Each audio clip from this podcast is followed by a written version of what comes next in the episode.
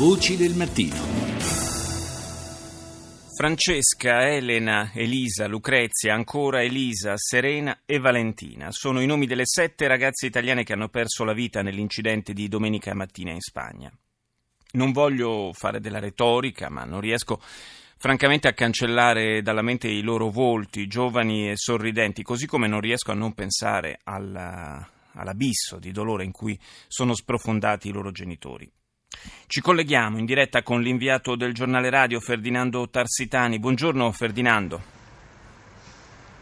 Buongiorno Paolo, sì, lo accennavi, lo dicevi ieri, è stata una giornata molto difficile per i familiari delle vittime, è stato il giorno del riconoscimento dei corpi, un giorno straziante, operazioni di riconoscimento che tra l'altro sono proseguite lentamente, questa è una piccola città catalana, quindi insomma non è attrezzato l'obitorio per queste eh, situazioni. Abbiamo incontrato mh, ieri i genitori di Serena Saracino, una delle vittime, 22enne torinese, genitori come si può facilmente comprendere estremamente eh, provati. Eh, tra l'altro il padre di Serena ieri lo ricordiamo è stato il giorno in cui in qualche modo è stata confermata quella che era l'ipotesi iniziale, ossia che l'incidente sia stato causato da un colpo di sonno sì. dell'autista dell'autobus il padre di Serena ha colto l'occasione per porre il problema delle norme di sicurezza sulle strade, di come viaggiano i nostri ragazzi sulle strade, insomma ha detto è stato cancellato un, un pezzo di, di futuro. Sì, è, è, proprio, è, proprio, è, proprio, questo il tema di cui parleremo tra l'altro con il nostro prossimo ospite, quello delle, delle norme di sicurezza. Io all'inviato Ferdinando Tarsitani chiedo appunto di, di raccontarci ancora un po' il, il clima eh, di queste ore. Ieri c'è stata anche la, la visita del Presidente del Consiglio Renzi.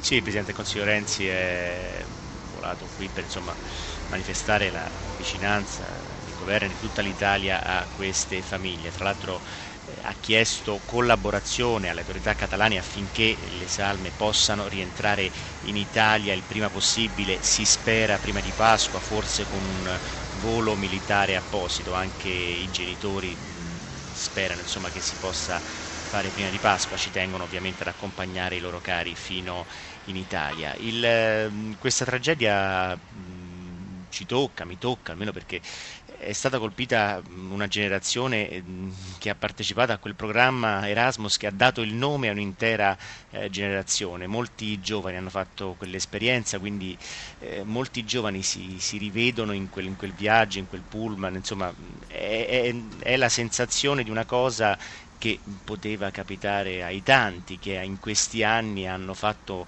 un uh, periodo di studio all'estero, che poi è un periodo bellissimo. La mamma di Serena ha tenuto a sottolinearlo, la felicità di questa ragazza il, il, contrasto tra questo momento bellissimo, forse uno dei più belli della sua vita, finito in questo modo tragico.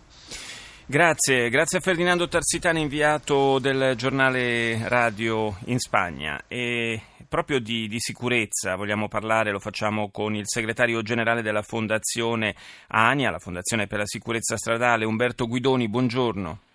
Buongiorno, buongiorno agli ascoltatori.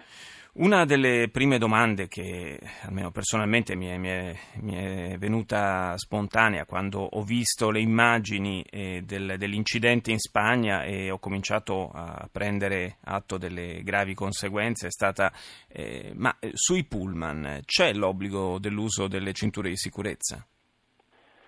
Innanzitutto mi lasci esprimere il cordoglio e la vicinanza alle famiglie per quello che è accaduto sia a nome mio sia a nome dell'associazione che rappresento, vista la, la, la tragedia che eh, ha attraversato il nostro paese. Eh, dal 2006 questo obbligo delle cinture di sicurezza eh, c'è, c'è per il conducente, c'è per i trasportati, riguarda tutti i pullman che sono stati immatricolati dopo questa data, cioè ehm, nel 2003 è stata emanata una direttiva comunitaria che stabilisce l'uso delle cinture, per cui tutti i pullman immatricolati a partire dal 2006 devono avere le cinture di sicurezza, quelli immatricolati prima chiaramente eh, no, eh, non, non, non, presentano questo, eh, questo, obbligo. E questo vale sia per l'Italia sia per la Spagna.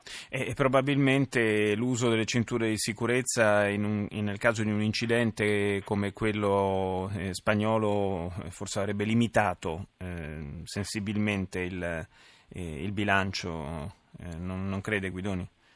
Ma guardi, ci sono degli studi specifici che sono stati fatti anche eh, sui pullman che dimostrano che soprattutto per la dinamica di un incidente come quello che è accaduto in, in, Spagna l'uso delle cinture di sicurezza avrebbe sicuramente ridotto l'impatto eh, diciamo così, sulle, sulle, persone perché proprio la, la, quel tipo di dinamica favorisce delle conseguenze così negative che possono essere contenute dalla, eh, dall'utilizzo dei sistemi di ritenuta appunto come le cinture di sicurezza.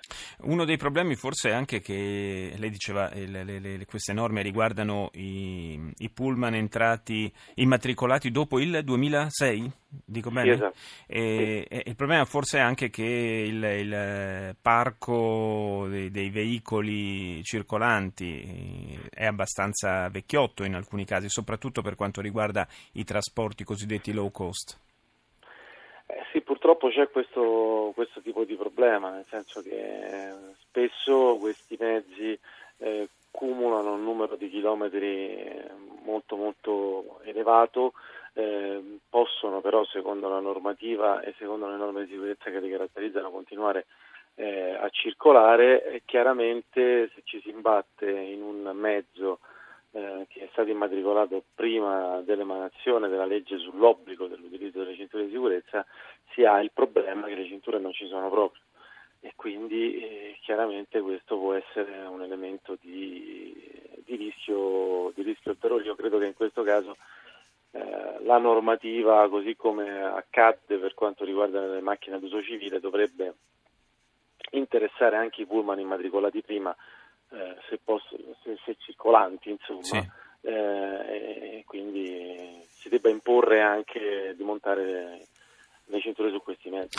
Eh, senta Guidoni, mm, per quanto riguarda invece i, i conducenti, gli autisti dei pullman, eh, ma, mh, mm, le norme cosa prevedono nel, in caso di, di, un arco temporale di, di impegno molto prolungato? Eh, è sufficiente un, un, conducente, ce ne devono essere due come era un, una volta, oppure eh, sono previsti dei, dei, dei periodi di riposo obbligatorio?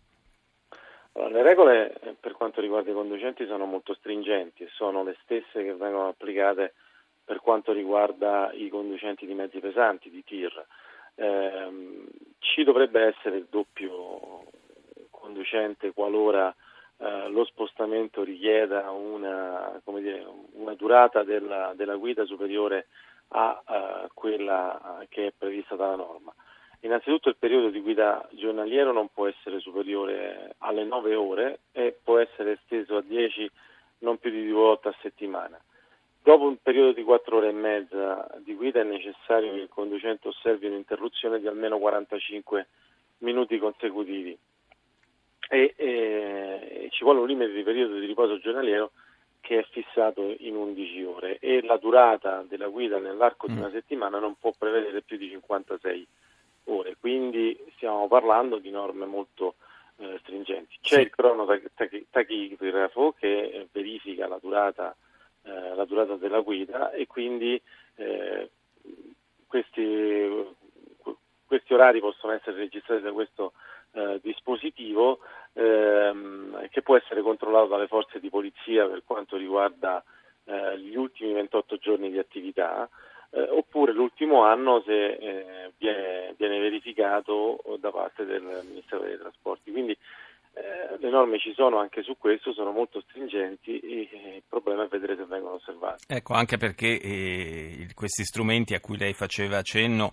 possono consentire di, di, controllare per quanto tempo il veicolo è stato in movimento e quindi per quanto tempo il, l'autista ha eh, guidato il veicolo, ma non ci dicono nulla su, sul tempo che eh, l'autista ha, ha passato a trascorso di veglia, cioè per quanto è stato sveglio, come probabilmente proprio in questo caso venivano, i ragazzi rientravano da, eh, da una festa eh, a, a, Valencia e mm, verosimilmente anche l'autista sarà stato sveglio come loro e quindi alle 6 di mattina il colpo di sonno ci può stare purtroppo.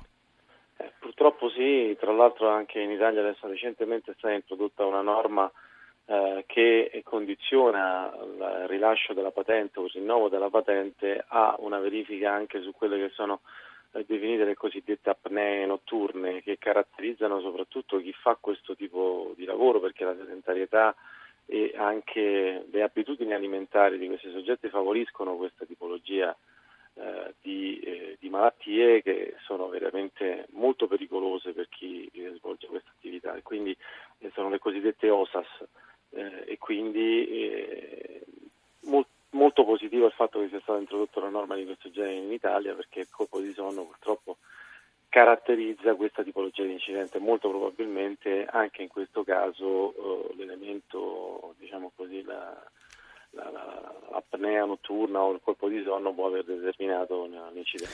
Sì, eh, sono norme senz'altro che, hanno, che, sono molto sensate, poi la loro eh, applicazione su quello ci sarebbe molto da dire, è molto difficile fare dei controlli eh, realistici su, su, questo tipo di patologie e di problemi. Io ringrazio Umberto Guidoni, segretario generale della Fondazione ANIA, la linea va al GR1 condotto da Guidardone, noi ci sentiamo più tardi.